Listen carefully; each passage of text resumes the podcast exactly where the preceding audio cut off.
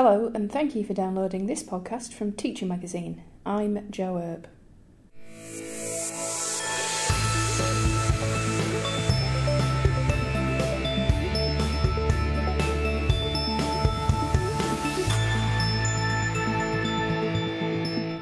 My guest for this first episode of our new series on behaviour management is teacher, education consultant, and author Dr. Bill Rogers, an honorary fellow of Melbourne University.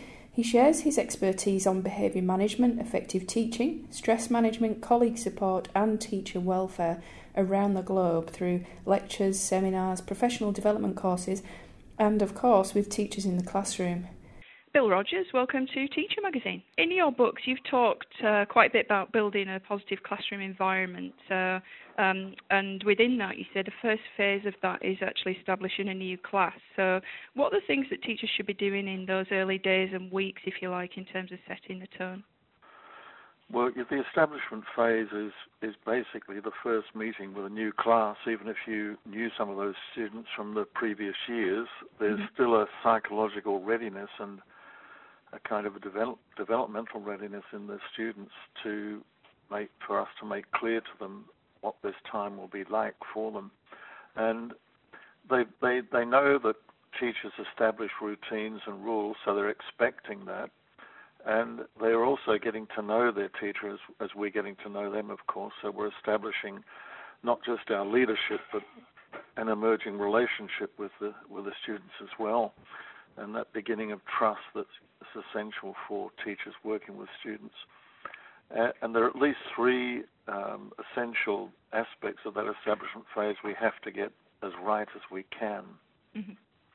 And the first one is those core routines, and they cover everything from the way we enter the class, so that, you know, coming from a restless, busy playground environment where there's a lot of noise and movement, into a quieter, calmer um, setting. So even that movement, that transition between, if you like, social time and class time is crucial.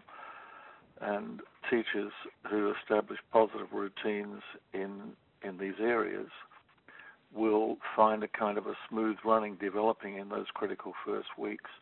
And that includes um, issues like how we establish whole class focus and attention, uh, seating arrangements, uh, noise level in the room, you know, the volume of noise with 25 students plus their teacher in a small space, um, right through to keeping the place reasonably tidy and organized, and monitor systems, uh, right through to lesson closure and the way we leave the room. So those routines are essential. And the other area that's crucial is to establish an agreement with the students, a student behaviour agreement, and understanding about the way that we behave uh, in this learning space. And they, most teachers cover three crucial areas.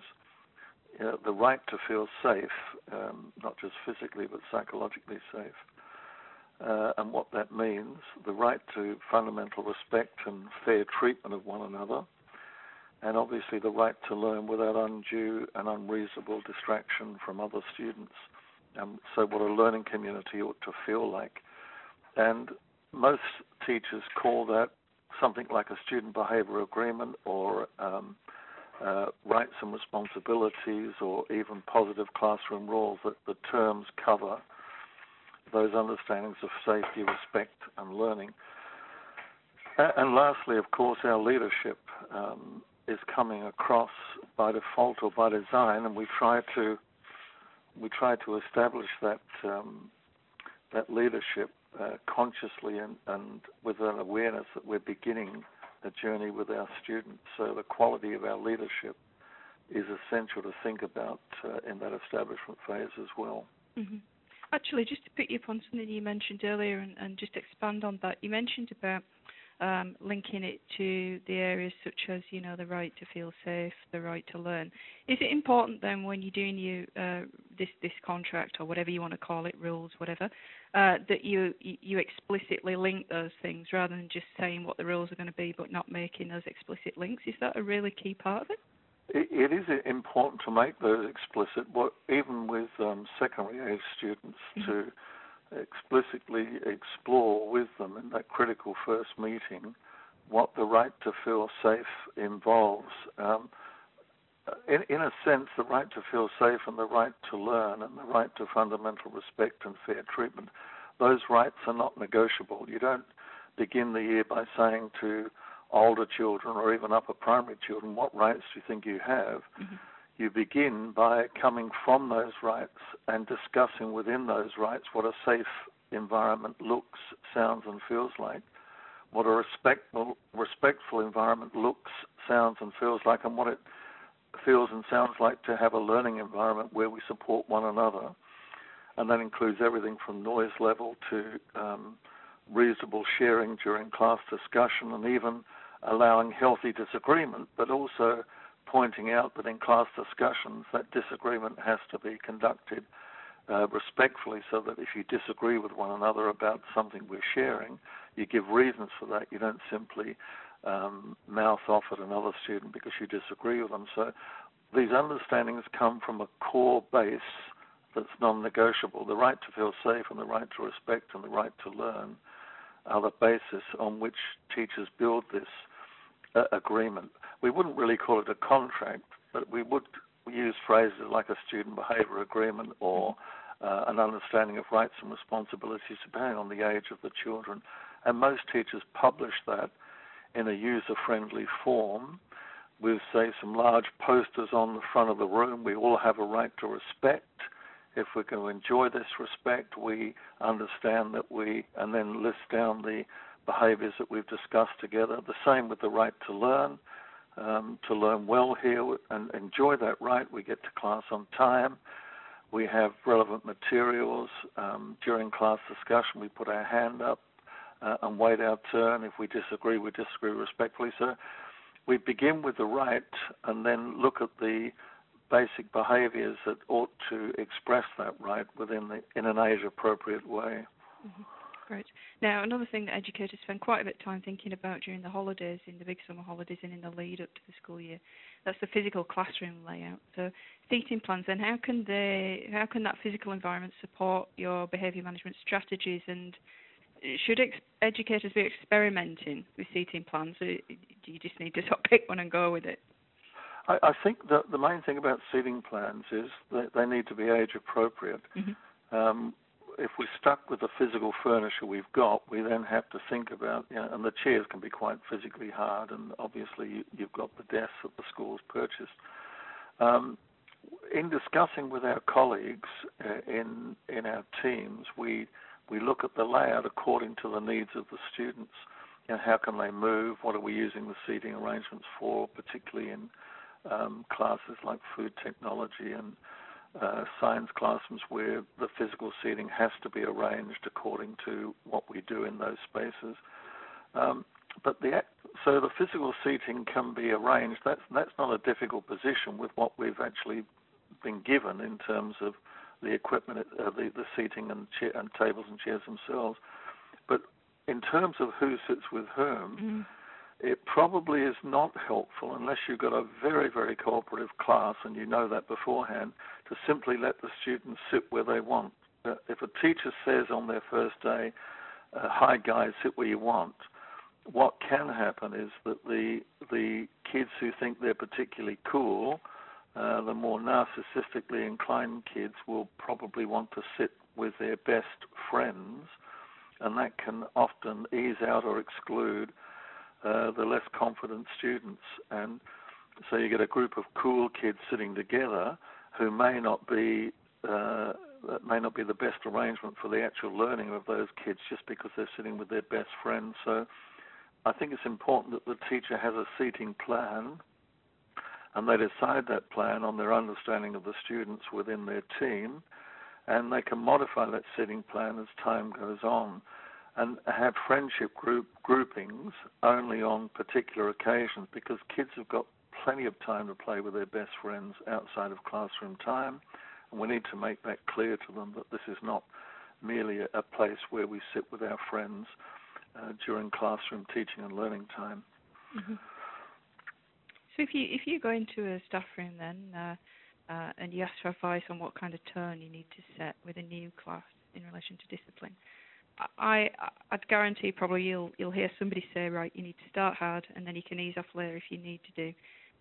What would you say to that kind of advice? Yeah, I I remember years ago when I first started teaching, there used to be a phrase that teachers would sometimes hear, um, you know, don't smile until Easter, which is absurd, really. Uh, we have to build a relationship. Teaching is a relational, dynamic um, journey with your students. It's not simply a, a, little learning factory. And whether we like it or not, uh, the relationship we build will, will, be there, whatever, for good, bad, or, or, or you know, or worse. And we have to establish a relationship with our children. So the balance between appropriate leadership, including um, behavior management, and also um, building a positive working relationship with students is, is a balance that teachers work with all the time. And it, it's possible to be appropriately firm where we need to be with students, particularly when there's distracting and disruptive behavior, but also respectful and positive with students. And that comes down very much to consciously thinking about our language. Uh, we're not there as a teacher leader simply to um, want to be liked by our students. We're there in a professional role, but that role involves a relationship and getting that balance between the teacher teacher leadership role and the necessities of leadership and management is is not an easy one, but it is one within which uh, that creative tension can be balanced by positive, uh, respectful language, um, avoiding unnecessary confrontation when you're managing behavior, and also not easily buying into um, some of the behaviors that children exhibit, like sulking and pouting and um, argumentation and so on. Mm-hmm. And so my colleagues and I put a lot of thought into what we call the language of behavior management and the language of discipline so that we can um, get that reasonably uh, creative tension between leadership and relationship established in those critical first few weeks. Uh, just to give you a simple example, um, when we're helping the classes settle down, particularly more restless students, we don't ask the students, you know, would you please be quiet? Can you please stop talking? Will you face the front and listen? It's not a request. And if you watch a respectful but positive um, and confident leader, they'll be saying things like, all right, settling down, everyone, looking this way and listening, thanks.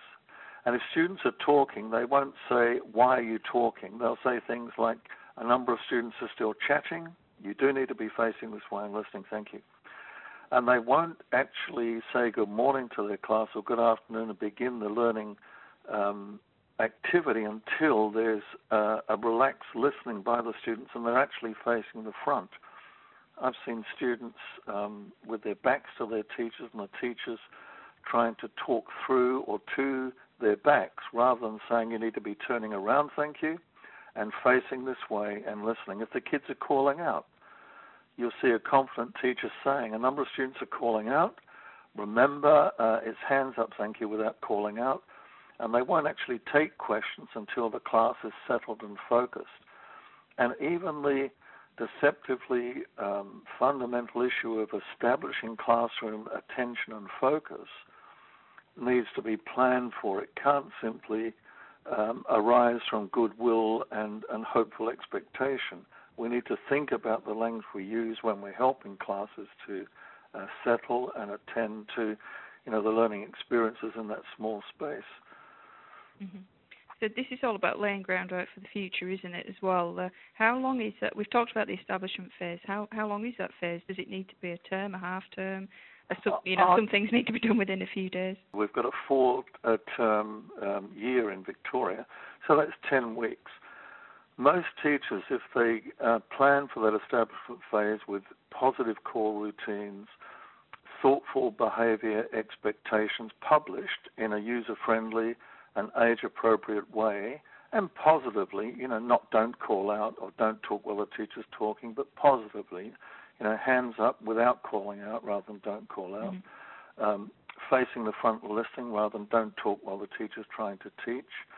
Uh, when a teacher establishes these um, arrangements and understandings, within about three to four weeks, most teachers have got a reasonably um, expectant group of students, and certainly by uh, halfway through term one, there is that sense of emerging cohesion that's been built and established by the teacher's conscious planning in those critical first few weeks. I mean, right from day one, the more distracting and disruptive students who tend to be attentionally uh, insecure do need um, a fair bit of guidance from their teachers about um, their behavior, both in the public sphere of the classroom itself and also following up with students one to one who've been particularly difficult in those first few lessons.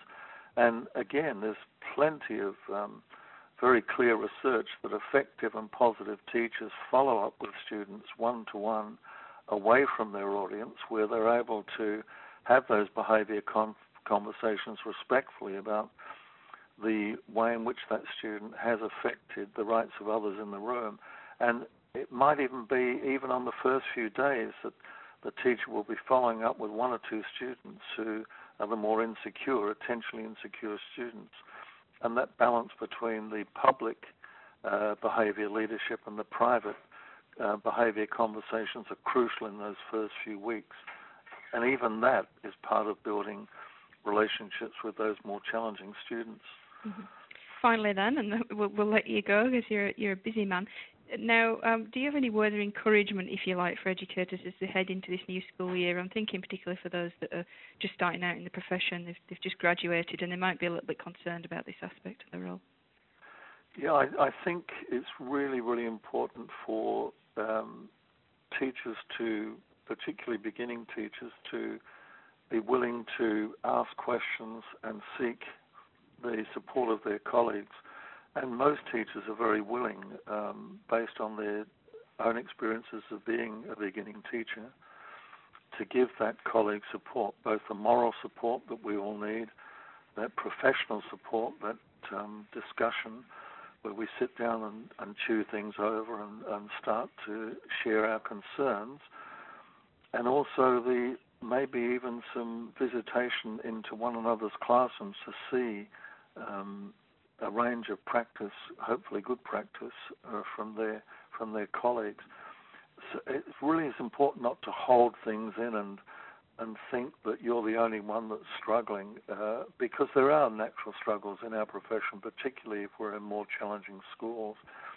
So it's crucial in those first few weeks if things are not working out as well as you'd hoped, and you know that um, you know that there are issues with individual students or even the whole class that are not working well, it's absolutely crucial to ask uh, your colleagues for support, both that um, moral support, but also that practical support and guidance. And sometimes that might even mean um, teachers working together sometimes with more difficult classes. And hopefully, of course, um, beginning teachers won't be given particularly difficult classes to start with. Let's hope there's a reasonable balance there. Uh, it sometimes can happen that beginning teachers might be given the more difficult students, which is unfair. And if they think that's uh, been happening to them, and again, it's really important to make their case to their um, their leadership uh, team uh, to ask for that support to help them to deal with that situation. Mm-hmm. So colleague support, I think, is, is crucial in the beginning uh, part of the year, and also many, many, um, many, many schools plan well for that critical establishment phase. So it's not as if beginning teachers are going in um, unprepared or blind, if you like. Many, many schools now do plan for that phase so that teachers are more prepared. And preparation, of course, is, is crucial to those beginning relationships with that natural anxiety that we all have with a new class. That's fantastic. It's been uh, brilliant speaking to you today. Thank you for your time and uh, uh, have a successful 2017. It'd be great to catch up with you again uh, at some point during the year. But uh, in the meantime, Bill Rogers, thanks very much for sharing your expertise with Teacher. You're most welcome, and I wish um, my colleagues all the best for a fresh new year with their students uh, whoever ha- happens to listen to this and read, um, I wish you all the best for your teaching journey this year. You've been listening to a podcast from Teacher Magazine. Check out the full podcast transcript and related reading, including a three part series on behaviour management and classroom discipline by Dr. Bill Rogers, at www.teachermagazine.com.au. To download all of our podcasts for free, head to acer.ac forward slash teacher iTunes or www.soundcloud.com forward slash teacher hyphen ACER.